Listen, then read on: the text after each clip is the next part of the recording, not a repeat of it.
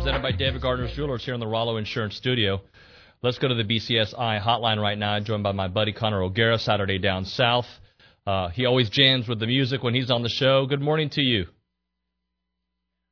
Uh, you know, actually, last night I just watched uh, the first two episodes of the Netflix doc, This Is Pop, and I just watched the episode on auto tune. Oh, and it's right? all about like T Pain and stuff. And so Heartless, you know, 808 yeah. was a subject of it and how like T Pain kind of got Kanye introduced to it. So I was like getting some Heartless vibes again. It takes me back to like freshman year of college. That's a that's a throwback machine for me. Yeah, I was in my 30s. Thanks. Thanks for making me feel real old. Appreciate that, Connor. Hey, um, so I tried to explain your column this morning, but I, I think I did a, a, a disservice to your great writing there when you're talking about the cupcakes that the SEC teams play and your explanation. You went deep into the numbers. You looked at the Big Ten. You looked at everybody else and kind of massaged it helped us understand why it's really not that big of a deal. Kind of give us your perspective here this morning. Yeah. So what I basically like looking at is okay, the, the whole point of other conferences that bring this up and why Cupcake Week is just the SEC trying to get a pass is trying to say that they don't have this this path to the college football playoff that others do, right? Like that's the whole point. You schedule this game in, in late November, but if you actually break it down based on the amount of Power Five teams in the top 25 that, that you've had to play, that you've had to get through, like the Big Ten has this advantage by I think 0.29 uh, top 25 teams on average that they have faced more than, you know, an SEC team. So in terms of like the road to get to this point, it's the same thing. And the Big Ten likes to puff its chest out and say, we play this nine game conference schedule when the Big Ten was playing an eight game conference schedule and then it switched to a nine game conference schedule. Why? Because they wanted a more attractive home package. They wanted to be able to sell to their fans, we're going to give you that one more marquee home game. And what they did was they shot themselves in the foot and they watched their conference champion not get to the college football playoff three consecutive years after doing that. That wasn't a coincidence. The SEC has had the best formula for this entire deal. They still have a gauntlet. And you know what? If Cupcake Week is the secret to going and winning 11, 15 national championships, I don't know. Maybe other teams should, other conferences should be doing it. That's just my thoughts. Well, the Big 12 seems to have a lot of cupcakes. Um, Texas being one of those. You know, yep. for for some teams out there, you know, Kansas is able to get fat taking on Texas you know, and I, good for those Kansas players. I see the guy getting the NIL deal with the Applebee's. I mean, we we need a sacrificial lamb in college football. Why can't Texas be that? And they they give Arkansas this great moment early in the season, and not take away from the Arkansas accomplishment because I mean, Arkansas did they wiped the floor with them. That wasn't just like some seven point game or something like that. But Texas needs these these moments to prop other programs up. You know, they're really nice. They do it to programs like BYU or they do it to Maryland. You know, whatever they could do to kind of help out these up and coming teams, make them feel like they're on that level and just remind everyone that anything is possible and resources. It, it doesn't buy you everything. It certainly doesn't buy you wins in non-conference play. Texas is, well, it doesn't buy you wins in conference play either, um, just because Kansas just proved that. Texas is doing the Lord's work right now by continuing to lose these games that they should be winning. Uh, that smoke's coming your way on social media here in a little bit, Connor. hey, uh, I saw that you gave some love to our guy, Antonio Johnson he is a guy. I think you used the term Swiss Army knife in the in the column there. He really does it all, and, and we have an Ainias Smith on the offensive side that does that. But on the defensive side, it is it has certainly been Antonio Johnson. I love the way that Mike Elko uses him. He will use him. He'll line him up in the line of scrimmage. He'll he'll play them kind of in that, that nickel spot. He's not afraid to send him on blitzes the there's always that that conversation in, in basketball about like the non-dunk, the great almost dunk that happens or something like that. And a lot of people like to bring that up with certain people. When I think of Antonio Johnson, I think of that play where he was rushing off. It would have been Bo Nix's blind side, and he was coming off the blind side, and it looked like he was going to take his head off, but the play was whistled dead. And Gary Danielson even said something on the broadcast about it of like, I think Antonio Johnson was going to take Bo Nix's head off. And I was like, I had the exact same thought. That's the type of thing that he is capable of, and he can do so many different things for defense. What what a, a revelation he has been kind of filling in that that all you know that that all hands on deck type of type of role for for that group. And I know they're going to lose so many guys to the NFL next year, but I, I was I was trying to think of the the guys in the SEC coming back on the defensive side who would I would say yeah they're probably better than Antonio Johnson, and I I came up with two. It's Will Anderson, it's Jalen Carter, and then other than that, uh, then that's just among the guys we know aren't draft eligible yet. We'll kind of wait and see who takes advantage of the extra year of eligibility that 2020 granted. But guy's just been a machine, and he's been so so good. And I hope to be able to see him in another year and what he can do before he ultimately heads off to the NFL and makes a lot of money. Connor O'Gara here on the BCSI hotline. Connor, it's been a year where a lot of expectations for A&M, setbacks with injuries and a couple losses, then a, a high after Alabama, Auburn, great week, and then last week, obviously a, a tough one on the road. How do you categorize this year for the Aggies so far? Very up and down, man. like, and I, I'm a victim of this. You know, I, I've been – I, I was high on him coming into the year, and then I came on on these airwaves and I talked about how, how disappointing it is to see Jimbo Fisher get paid all that money and to not have an answer for this offensively. And then I really and I still like the things that they do defensively. I mean, that's been uh, really a constant for most of the year, and I do think it's easily the best defense that Jimbo Fisher has had there during his time in College Station. But yeah, this is a, a team that has a, a, a definitely a high ceiling, and we've seen that at times. We saw that against Alabama, but at the same time, when you don't have the quarterback situation figured out the way that you would hope, you have these lows. And we, we saw it against Mississippi State. That loss looking better now because Mississippi State is apparently just a giant killer, and that's what they're capable of on a given Saturday. But yeah, this is uh, one of those years where I still think you're going to look back and you're going to say, man, what if?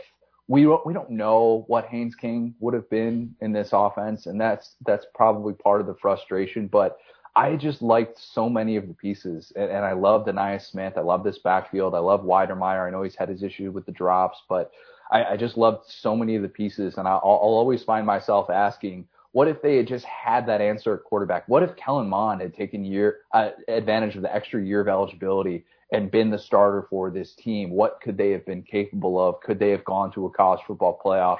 I'll always just kind of have that in the back of my mind. It's a solid season, but it's definitely a season in which you're going to feel like there were some missed opportunities. So this could be the last home game for DeMarvin Leal, Isaiah Spiller, Jalen Wydermyer, and, and Kenyon Green. What kind of impact do you expect them to have at the next level? I mean, DeMarvin Leal is he's going to be making money in, in a hurry in the NFL, and he's going to be just totally dominating offensive lines. I, I firmly believe that. I, I love watching the guy play. I love the versatility. I hope he goes to the right place, and I hope that he goes to a system that's going to allow him to, to be able to utilize that versatile skill set that he has. If he's lining inside, line up inside, he's lining up outside. I just hope he goes to a defensive mind who understands how versatile he is and how he's not one of these guys that, oh, you just kind of bring him in as a pass rusher here or there. Like, play that guy every down. Just do it. That, that is what he's capable of. And I, I think Peevy has shown that as well. I, I've loved watching this entire defensive line. I, I think that they're, they're just, they're so special and it's a shame that they're not going to get that national stage, that college football playoff stage, because really they're, they're going to stack up better than a lot of these teams that are in the playoff field. I firmly believe that. And we'll look back probably maybe five years from now. It'll be one of those teams that we look back on and to a lesser degree because it's trenches play, but we look back on the Alabama receivers, right? And we say, wow, what a, what a great collection of talent that that was, that that was there at one time. And what what great options Tua Tagovailoa had to throw the ball to. And we're going to look back, I think maybe five six years, seeing these guys, seeing Peevy, seeing Clemons, seeing Leal dominate in the NFL, and we're going to say, wow, they, those guys were all on the same team at one time. How did they not win an SEC championship together or something like that? But they're all so ready for the NFL, and I, I think it it won't be very long before everybody else is realizing that. Conor, uh, obviously Jimbo's off the uh, the the chessboard. You have Mel Tucker off for LSU. So who do you think is going to end up being the head coach at LSU next season? Yeah, let's let's go with Dave Aranda this week. I don't know, man. It's uh it's all over the place. It, it really is, and I've been wrong about this. I, I I've said from the jump that Lane would be the guy that I would go after. I would tend to say that Lane's going to stay in Oxford if I'm guessing at this point. And I don't think Lane's going to Miami because I don't think it's 2001 anymore. And a lot of people on Twitter still don't realize that, but that's their problem, not mine. I think that where you're trying to figure out for LSU what the vision is, is what's the balance between splashy hire and right hire because everybody knows, and y'all know it as well as anyone. Scott Woodward, he doesn't care about rejection, right? He's not he's he's not the guy who's concerned if Lincoln Riley turns down a twelve million dollar a year offer. But finding the right hire is the key for the next decade of LSU football.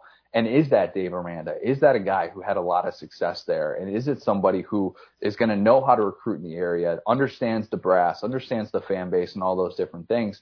I, I would tend to say that he'd be the favorite in the clubhouse. Is Billy Napier a splashy enough hire? I think that's kind of a, a weird question, but at the same time, I think it's one that's that's worth keeping in mind because Scott Woodward at his alma mater, right? This is the Baton Rouge native. Is he really going to go to the in-state group of five school to make his big time statement hire? My guess is no, and that's not a slight to Billy Napier, but that's just the nature of the beast and trying to look at context clues of the way that he's gone about his business in the past. So if I had to bet on someone today, I'd go with Dave Aranda, but I've just been wrong with this at so many different turns that my word is probably not very good. Connor, do you think Dan Mullen's going to make it? No, no. 52 points to Samford, man. I was there a few weeks ago in Jacksonville and, and watched that Georgia team in, the way that it just took over that football game. And now we hear the leaked audio of what Kirby Smart was saying to that team at halftime when it's 24 to nothing.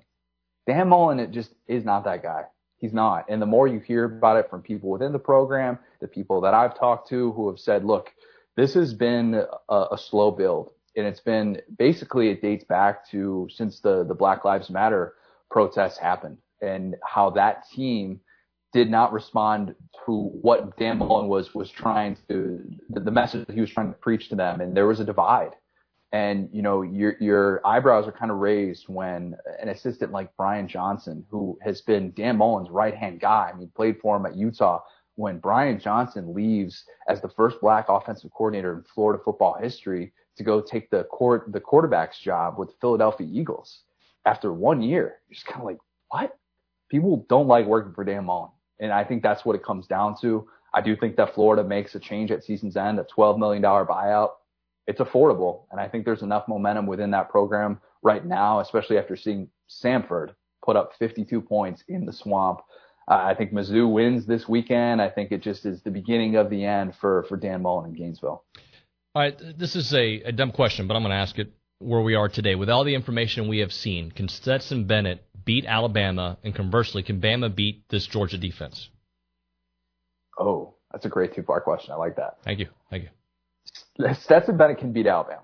Okay. He can't because he's playing differently than he did last year.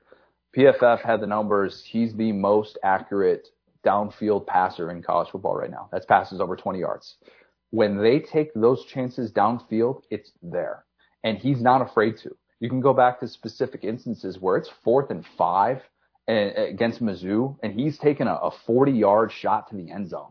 That's how confident he is at this point in Todd Monken's offense. That's the biggest difference between Stetson Bennett now versus Stetson Bennett when he played against Alabama last year. He has developed as a downfield passer. His rapport with these young receivers, the Brock Bowers, the Ladd McConkeys of the world, who have all of a sudden become stars for Georgia, despite the fact that all these guys we were talking about in the preseason, you know, George Pickens and Arik Gilbert, Darnell Washington, Kearis Jackson even. These guys who really haven't done a whole lot for this team yet, but Stetson Bennett is on the same page with those guys, and it's a little bit reminiscent of a 2015 Jake Coker, a guy who in Lane Kiffin's system was able to do exactly what he needed to do. And with all eyes focused on Derrick Henry, Jake Coker was capable of winning games for him. He won that playoff game for them against Michigan State, albeit a, very dominant one, but they they continue to go over the top. And I think Stetson Bennett is capable of being that guy for Georgia. I wouldn't have told you that two months ago. I'm fully on board with it.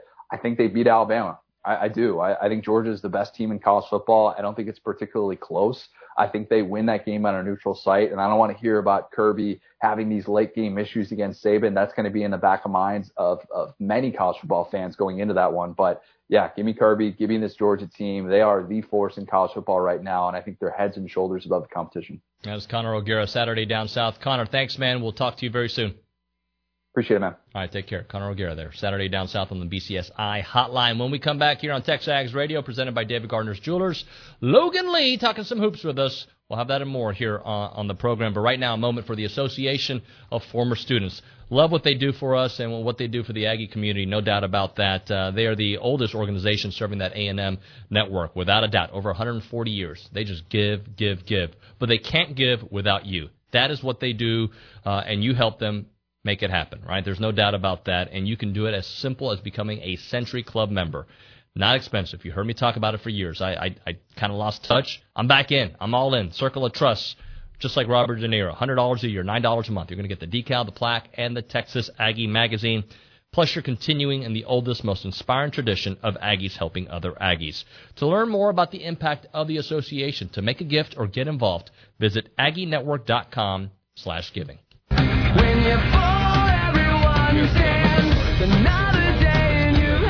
Logan Lee in the house. Good morning to you, buddy. What's going on? So, yeah, I apologize. I'm gonna say it out loud. I mean, like we, I had a meeting with you about scheduling. Like, not really a meeting, but we're at the at the at the game against HBU, and I, that was a that was a pretty good meeting. It was a good meeting. We spoke. You know, hey, can you do the show on these days? Can we do this? And how about this time? And we got everything situated. And then nine minutes later, I'm driving, speak to text. oh no, I double booked. Logan, no!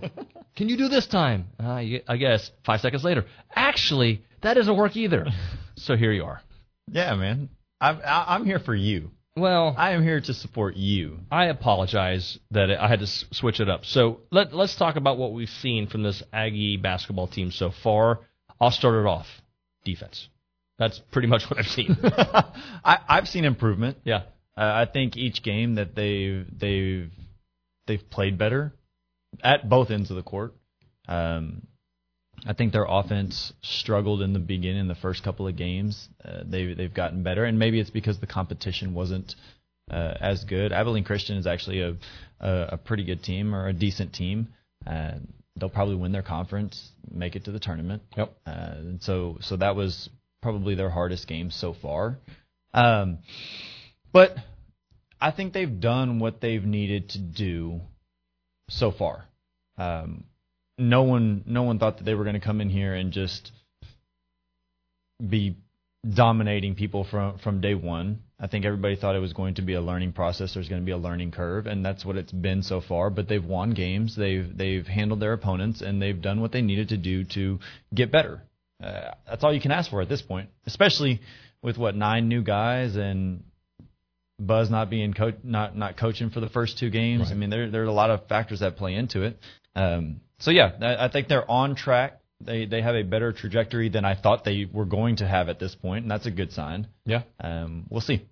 So I'm going to use this comparison. The basketball team in the few games that I've been able to catch time reminds me of the football team in this respect. They wear you down, and then they find their way to come away with a big lead later. So football team run, run, run, get to the fourth quarter. That's where we see the separation. Against HBU, the game was maybe a little tighter than I expected, although they were in control. And then in the second half, I mean, they only gave up 39 points in that game. Uh, but it was, the first half was like, well, but HBU can go on a run and be right in it. Like 20, 25 of those were in the first half or something right. like that. Yeah, I, I think, I think you're absolutely right. They, they're a team that they need to find their opponent's breaking point and whether that is 20 minutes into the game and then the second half they dominate, or if that is 15 minutes into the game and then they dominate from there, or if they have to go all the way to 38 minutes, or in Abilene Christian's case, a double overtime, and the last two minutes of the second overtime is when they warm down. That's what they're going to have to do. And and I mean, it was it was no different when when I was playing with Gillispie. Mm-hmm. We had to find other teams' breaking points uh, in the first the first two years. Uh, we just we weren't as talented as everybody else in in the Big 12, and so we had to wear people down, and that came with defense, that came with rebounding. Um, Buzz's team this year has struggled with rebounding, but I thought they did a much better job against HBU, and HBU is not a good team, but you know when you don't play good teams you have to dominate and you have to show that you know what you're doing. And that's exactly what they did. It would have been, I would have been much more worried had HBU stuck around the entire game and they were just kind of playing with them and letting them stay close and, and they didn't do what they did. but because they did dominate, they did what they were supposed to do. It it, it puts them in a better spot, both mentally and in preparation for the Maui Invitational. Aaron Cash had himself a little game, double yeah. double, 16 minutes. What have you seen from him? Uh, you know, to be honest, I was I was really down on him before the season even started. Uh, watching watching practice and, and talking to a couple of couple of people, he struggled. You know, he he came from the junior college ranks, and you look at his shooting percentage. He was a 40 plus percent three point shooter, and so everybody thought, hey, this A and M team is getting a shooter from the outside. Right. That's not what he is. He's not. He's he's a big body. He is strong. He's physical, and when he gets the his hands on a basketball, no one's taking it from him, and that's why he's been able to grab so many rebounds.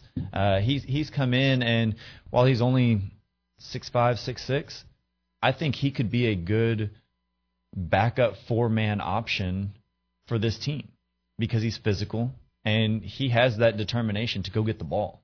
It's funny, these guys, I had a perception of what I thought they were going to look like. Yep. And then I saw them on TV, but seeing them in person, some of them are not as big as I thought, and they are they fit Buzz though, in that they're grinders, yep. like all of them are. Every single one of them. You look at Tyrece Radford. I thought he was. I thought he had probably an extra two, two, three inches on him before I actually saw him on the court. Right. Like, God, he looks. He looks small, but he plays big. Yes, he, he plays really big. Henry Coleman. I thought he was going to have an extra two inches. Uh, he's he's a four man that a four man all the way. He's not. He is not a five. Uh, he is more towards a three because he can play on the perimeter. He can guard a little on the perimeter. That's a that's a little impressive for just his stature. I mean, he he is a specimen. When you look at him and you see him walk on the court, you want him to be the first off the bus. Like that that's who he is. But you know, Javonte Brown, he's long. He's he he looks the part, but he's he's raw. I right. didn't I didn't understand how raw he was as a player. I think he will be good, and and uh, Buzz and his staff need to coach him up because he he can be talented. He's just out there right now though, and he's trying to figure it out. So I'm looking forward to the Maui Classic for a couple reasons. A, the talent that they're going to be taking on is going to be a step up, and you know Wisconsin on that Monday, and then whatever happens in that next game, it'll either be Butler or the University of Houston. Again, some programs with a little history that have been playing well. Absolutely, absolutely. Wisconsin's going to be a tough one. Wisconsin has has played good, and and they they grind it out too. So that that's going to be a that's going to be a battle of the wills, and and who can outlast who in in, in that one. Uh, depending on what happens, obviously it's Butler or Houston. Both of those teams are are going to pose problems for A and M. This this could be a it could be a, a tournament where they go one and two. It could be a tournament where they go two and one. I don't I don't see them winning all three games, but you know, with with the way that that Buzz has them going, they could squeak out three wins. Yeah. But at the same time, they could lose the first two games and then face Chaminade and, and or most likely Chaminade right. and and then win one. Who knows? Like this is this team is nowhere near the finish line. They have a lot of growing, a lot of developing, and, and a lot of building on um, this core foundation that they have. All sports go through this, but really in basketball, that chemistry takes time. It's not like you know you just go on the. Yes, NBA players like to make it look like you just get on the court and go hoop but there goes way more into that knowing where to be knowing your spots knowing your teammates like the ball i mean there's so much and then understanding what buzz is commanding and he's hard on those players during the game. I'm watching him. He's i mean so there's a lot that they're processing for being newbies. Yeah they're they're going they're going through the gauntlet right now. Uh, not only did they have to go through boot camp and their the tough workouts preseason workouts then they have three games in five days and now they get a little break where Buzz and his staff are probably going to uh, mentally prepare them on on the first two days after after that last game, but then right. they're going to get after it because I think they have six days off before their game, so they'll probably those those two days in between. They're going to work them really hard, yep. and then they've got to get ready for Wisconsin. Wisconsin's going to they're physical, so they're going to be sore after that. They're going to have to follow it up with a game against Butler or Houston, and then the next day. So they're going to play three games in a row after that. So it, it's it's it's going to be a, a tough little stint, two week stint for this Aggie program. Thank you, Logan. Yeah, man. Appreciate you, man. Right now, talk about Heritage Films. My buddy Chance McClain. Uh, they make docu- documentary films about you, your father, your grandfather, maybe your basketball coach. Like that would be a good documentary. You know, Buzz should call up Chance and, and get one done for him. That'd be an awesome one, right? Like find out how we got here, right? And and that's what they do. And they do it like A and E. They do it like biography. I think they got a channel, right? Or maybe biographies on A and E, Netflix, where wherever you watch your documentaries. YouTube, whatever. Chance does it, and he probably does it better because he's just uh, so creative. He's got the staff out there, and it's a long process, eight to ten weeks to get this documentary done. But he's going to do it, and you're going to be like, dude, James Cameron made my documentary. But his name is Chance McLean, and the name of the company is Heritage Films. Go check out yourheritagefilm.com, yourheritagefilm.com, 713-893-8341, 713-893-8341. Welcome back to TexAgs Radio, presented by Dan Gardner Jewelers here in the Rollo Insurance Studio. We will get to your text messages on the AMB text line. Spencer in Denver, I see you. We'll also get to the BCS I Associates hotline right now because we got to talk to Jamie McCoy here, the former Texas A&M tight end, who I think, Jamie, are you sporting a Reveille hat? Is that what I see? Yeah, it's a Reveille hat. I guess y'all can see me. I can't see y'all right now. Man, I like that hat. That's what's up. Logan saw it. He's like, I think that's Reveille. It, it looks like Reveille. Yeah, it is. That's that's what's up. Hey, man. So uh, let, let's talk a little bit about what we have seen this season. It has been a season of ups and downs, more ups and downs, but a couple downs with teams that spread you out. Uh, just your thoughts on how things have played out so far for A&M. Um, I guess you could say I'm I'm still optimistic. Uh, would have loved for us to get that. You know, we kind of controlled our destiny as far as getting to a, a solid bowl game if we could win out. But uh, I'm happy with where we're at, especially with the fact that we've pretty much gone through the whole season with a backup quarterback. The defense is finding itself, and all of our young guys seem to be buying in and uh, fitting into the culture. Yeah, Jamie. So let's let's talk Jalen Wydermyer for a moment, who is obviously one of the best tight ends in all of college football, if not the best. Some drops this year, but he has also grown in areas like blocking. What have you seen when you watched him on the tape?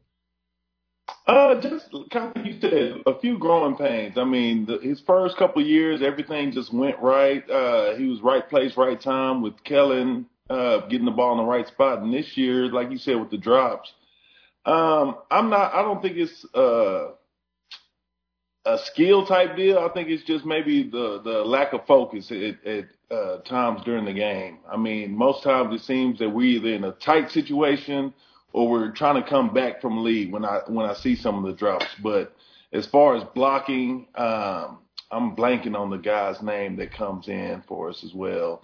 But all, all the tight ends have done a good job blocking and getting the running game going. I, I honestly wish we would stick to the run more than uh, all the passing we've done. But Wydermyer, he's he's doing a good job. Jamie McCoy on the uh, BCSI hotline. So when you watch him, what do you think will make him elite at the next level? Uh, really just little things. He's got to command more of himself, especially when you get into the red zone. That's uh that's a little money area, and the more touchdowns you can get, the bigger attraction you're going to be for those NFL scouts. Um, I, I wouldn't say him getting bigger would be do anything because he's already uh, a good size. I mean, he's way bigger than Kyle Pitts, and I saw Kyle Pitts making blocks last night. I think just like I said, attention to detail and focus, and when the ball comes your way, making the play. It, it's okay to have a drop here and there, but you know, uncontested drops are things you want to steer away from. One of the things we're talking about this week with Prairie View coming up and SEC week being what they call Cupcake Week. In your games in the past, all right, let, let, let's take a look at some of the easier games. How did you guys prepare the starters? And let's also talk about the guys who are going to see some time out there that usually don't. Um, you you you prepare the same way. I mean, uh, every every week it's a nameless great face, and you really want to just focus on yourself and make sure that you're doing all the things that that you need to do. I wouldn't necessarily say it's a cupcake week. For me, I think of it more as a get right week. So for us, I would like to see often, uh, real, really all three phases come out, play tough, do what you're supposed to do. You're the better athletes and the better team. I like to see us dominate on the in the trenches catching the ball and then um, do well enough that we we're able to get some of the young guys in, whether it be the young backs, young receivers, young linebackers, young DBs, give everybody a chance to get their feet wet just in case to build experience going into the future next year. Jamie, I think everybody has the right intentions, but when you are taking on a team after playing an Ole Miss and knowing LSU is coming up, can can some of the guys' minds, you know, maybe I don't know, just the a different attention to detail, perhaps? Oh, absolutely. I mean, you got Thanksgiving around the corner. Uh, you, you think this is a get right game, and you already okay. Let's see if we can win this and beat LSU. We'll be nine and three. And where you start thinking the bowl games, and your mind gets to wandering, and families around. It's just one of those weeks where you got to stay focused. Um, and really, I, Jimbo is a great coach. I know that he's going to be steadfast on that as far as not uh, counting the eggs before they hatch. You know what I mean? Right. Just staying focused, stay attention to detail, and do the things the right way.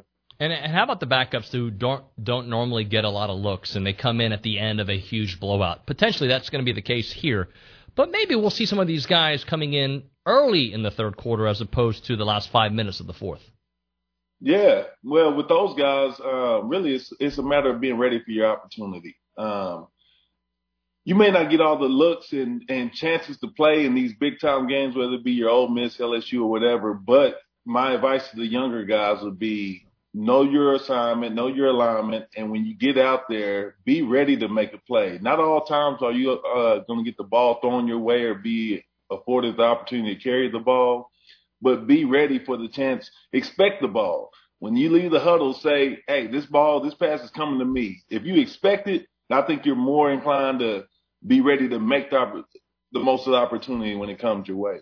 Jamie, how far do you think A&M is away from being a Georgia or an Alabama level team? We thought this year could have been that year, but you know some things didn't work out. Obviously, with the injury to Haynes and some of the other injuries.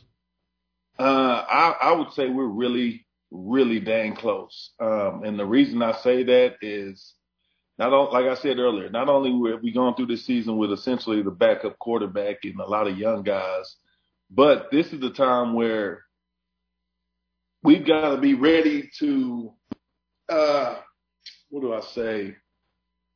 We've got to be ready to take the next step as far as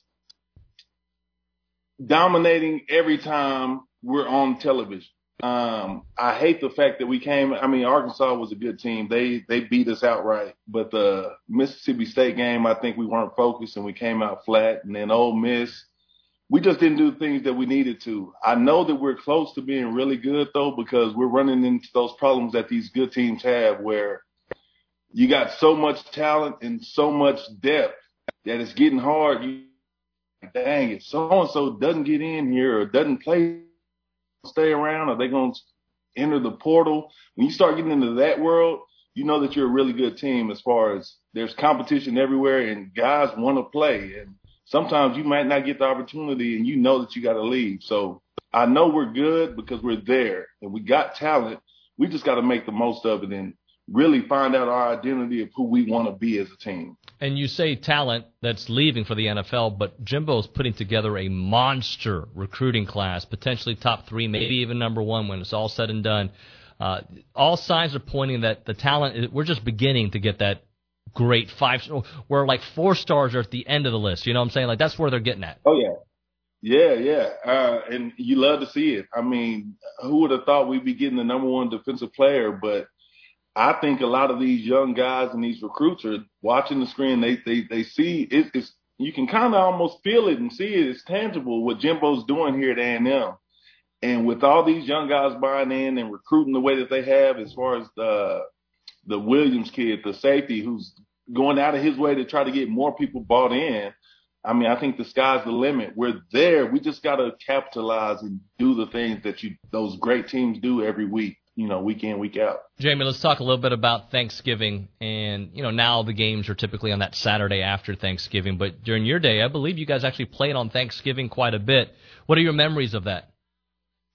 Man, it was fun. Uh, great memories looking back. I remember uh, we obviously we couldn't do the bonfire and things like that, but we do uh, team bonding type stuff. Uh, some little, not an actual bonfire, but stuff was burned. Um, I remember those days. I remember uh, really you, really didn't have a Thanksgiving. You'd have a team meal with the with the guys on the team, whether you in the hotel or whatever, and going out and playing the game. Um, I think it'll be great with the way that the SEC is heading to possibly get that game back and you know possibly contend with the Cowboys being on Thanksgiving and whatnot. I love to see us go back to those terms. Well, yeah, and I don't know if you're paying attention to what's happening in Austin. I'm like, bring that game on now, baby. I want to see that.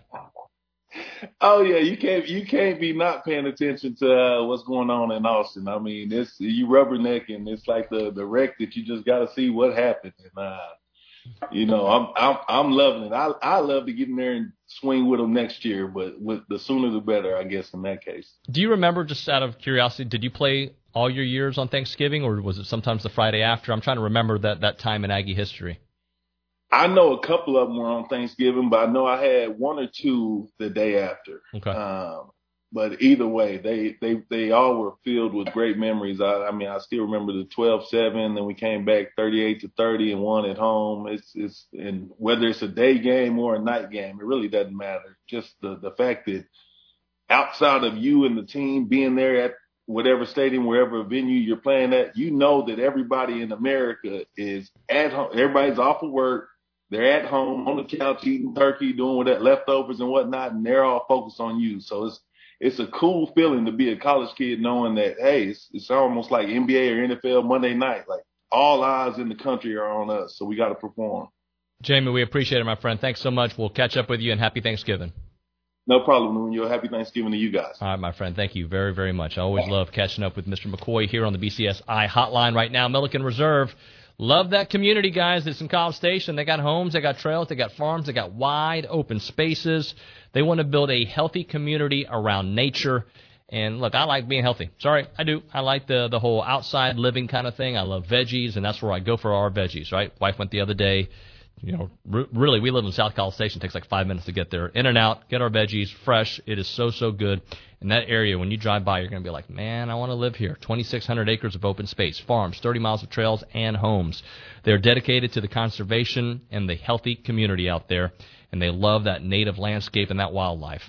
If you're into hiking, biking, canoeing, kayaking, equestrian trails, evening yoga, summer camps, music festivals, farmers markets, and farm tours, you can do that, and you can visit it all at Milliken Reserve. MillikenReserve.com is the website. Go check them out. MillikenReserve.com. All right, guys, time for Round Aggieland. Bruno Mars has got to play because Richard Zane requested. This Huge Bruno Mars. Fan. I know you. you like got, He's like the next uh, Michael Jackson, right? They say he's like the best performer ever. Next Prince, Michael yeah. Jackson, sure. Both like a mixture. I like him. Those are two good musicians. Yeah, I like them. Bruno Mars is just all of them rolled into one. Into one. By the way, this is presented by uh, Normangee State Bank. And they are Normangee State Bank, which is rock solid. Banking. The website is Normangee State Bank. Dot com. Gosh, we're so good. We're in sync. See that? Look at that. Look at that. Beautiful. Little pound. We're such dorks. So, uh, what do we have going on here in beautiful Aggieland? Okay, I'm going to start with the best thing that happened this week. Uh, it was actually yesterday okay. over at the Hildebrand Equine Complex. Number four Texas A&M taking down number two Auburn, ten to six. Remain undefeated in SEC play. The Aggies have now won five straight meets. They are on an absolute tear. They're six and one on the year, three and zero oh in the SEC. Caitlin Loving-Foss was named the most outstanding performer in fences. Taylor Mason earned most outstanding performer honors in reining, and Mackenzie Chapman now six and zero oh on the season in horsemanship. They're off for a couple weeks. The fall slate's over. Uh, they'll be back on January the 9th when they host Baylor right here in Aggieland. Uh, moving on, football's got their final home game of the year uh, tomorrow morning, 11 a.m. kickoff against Prairie View A&M Kyle Field. I want to remind you that this game will not be televised on cable. To watch, you're going to need to have the SEC Network Plus, which is available to you if you log in with your cable uh, provider credentials, log in, all of that. Is that also on ESPN it's Plus? also on ESPN Plus, which is a paid subscription service. So that's how you're going to have to tune in to watch the Aggies play the Panthers tomorrow. This week, Michael Clemons, Aaron Hansford, and Leon O'Neal Jr. picked up uh, invites to the Reese's Senior Bowl. That'll take place uh, beginning February the 5th in uh, Mobile, Alabama. Also on Thursday, Isaiah Spiller named a semifinalist for the 2021 Earl Campbell Tyler Rose Award. So congrats to congrats to Isaiah. On the hardwood, Santa men's basketball defeated Houston Baptist 73 to 39 on Wednesday afternoon. A 22 to nothing run to open the second half. David. Yeah, it was like it was. I, I told Logan this, and I don't mean it to be like it, it wasn't a close game at the half, but it was a game at the half. They were up 14 points at Yeah. the half, right? And then They were it comfortable. was over. Even Done. First seven, first nine minutes of the half, 22 nothing. It was incredible. Aaron Cash uh, finished with a double double, 10 points or 12 points, excuse me, 10 rebounds. Tyrece Radford and Quenton Jackson, 13 points each. The Aggies will travel to Las Vegas to play in the Maui Gym Maui Invitational, which is not in Maui. It's in Uh, Vegas. it begins on Monday. They'll face Wisconsin, 1 o'clock Central Time on E ESPN2. On the women's side of things, they're also 4 0. The number 24 Aggies defeated DePaul on Monday, 95 to 75. Jordan Nixon, 25 points. Kayla Wells, 21 points. 12 Aggies saw, saw the court in that one. And then on Thursday, Gary Blair hosted his former team, Stephen F. Austin, at Reed Arena. The Aggies won that one, 82 to 75. Kayla Wells, 24 points in that one. Qadashah Hoppie had 16. Destiny Pitts had 15. And Gary Blair also uh, hosted a ton of his former SFA Lady Jacks players at Reed Arena, and there was actually a pretty good picture of him on Texas A&M women's basketball uh, Twitter account this week. Oh, the, Uh, oh, I've got it right here for you. Like it, it, it is vintage Gary Blair. oh, look at that. I, I've included it in the story for everybody to check out. It, it was pretty sick. That's- of course, he was the head coach at in uh, Nacogdoches from 85 to 93. That's So, right. Uh, moving on, men's golf, or excuse me, to wrap up women's basketball, they're playing in Paradise Jam this week in the U.S. Virgin Islands. They'll face Pitt, South Dakota, and Northwestern uh, beginning Thursday, Thanksgiving Day game. How about that? Men's golf, Sam Bennett receiving an exemption to the Dubai Desert Classic. Uh, that'll be played in January 27th through the 30th at uh, the Emirates Golf Club. Swimming and diving is competing in the Art Adamson Invitational. That'll wrap up today. Prelims began 9:30 this morning. The finals will begin at 5:30 this evening. All of it can be found on SEC Network Plus, so you can stream that. On Wednesday night, volleyball got swept by Arkansas at home. Morgan Christian had a team high 14 kills. The Aggies will look be- uh, to get back in the win column on Sunday afternoon. They'll face LSU in Baton Rouge. One o'clock first serve, streaming on the SEC Network Plus. And also in the news this week, uh, Texas A&M softball finalized their uh, full schedule. They'll begin their season on uh, February the 11th. They'll host Western Kentucky, A&M Corpus Christi, and UT Arlington in the Aggie Classic at Davis Stop. David. Look at this. We had a full segment to roll, Man, I, didn't re- I don't really know. I didn't know what to do with so much time. it was weird. I know. It's uh. All right. So thank you very much, Richard. Of course. Appreciate your I'm time. go look up that Bad Bunny song. Yeah, I got it right here for you, maldita pobreza. All right, uh, when we come back, it's the final countdown. Billy will be joining us. You know Billy Liucci. He's a good guy. He's kind of the executive editor, co-owner, blah, blah, blah. And Seth McKinney also in studio. We will talk about all things Aggies, getting ready for Prairie View, and then, of course, LSU. It is Texags Radio. We are presented by David Gardner's Jewelers.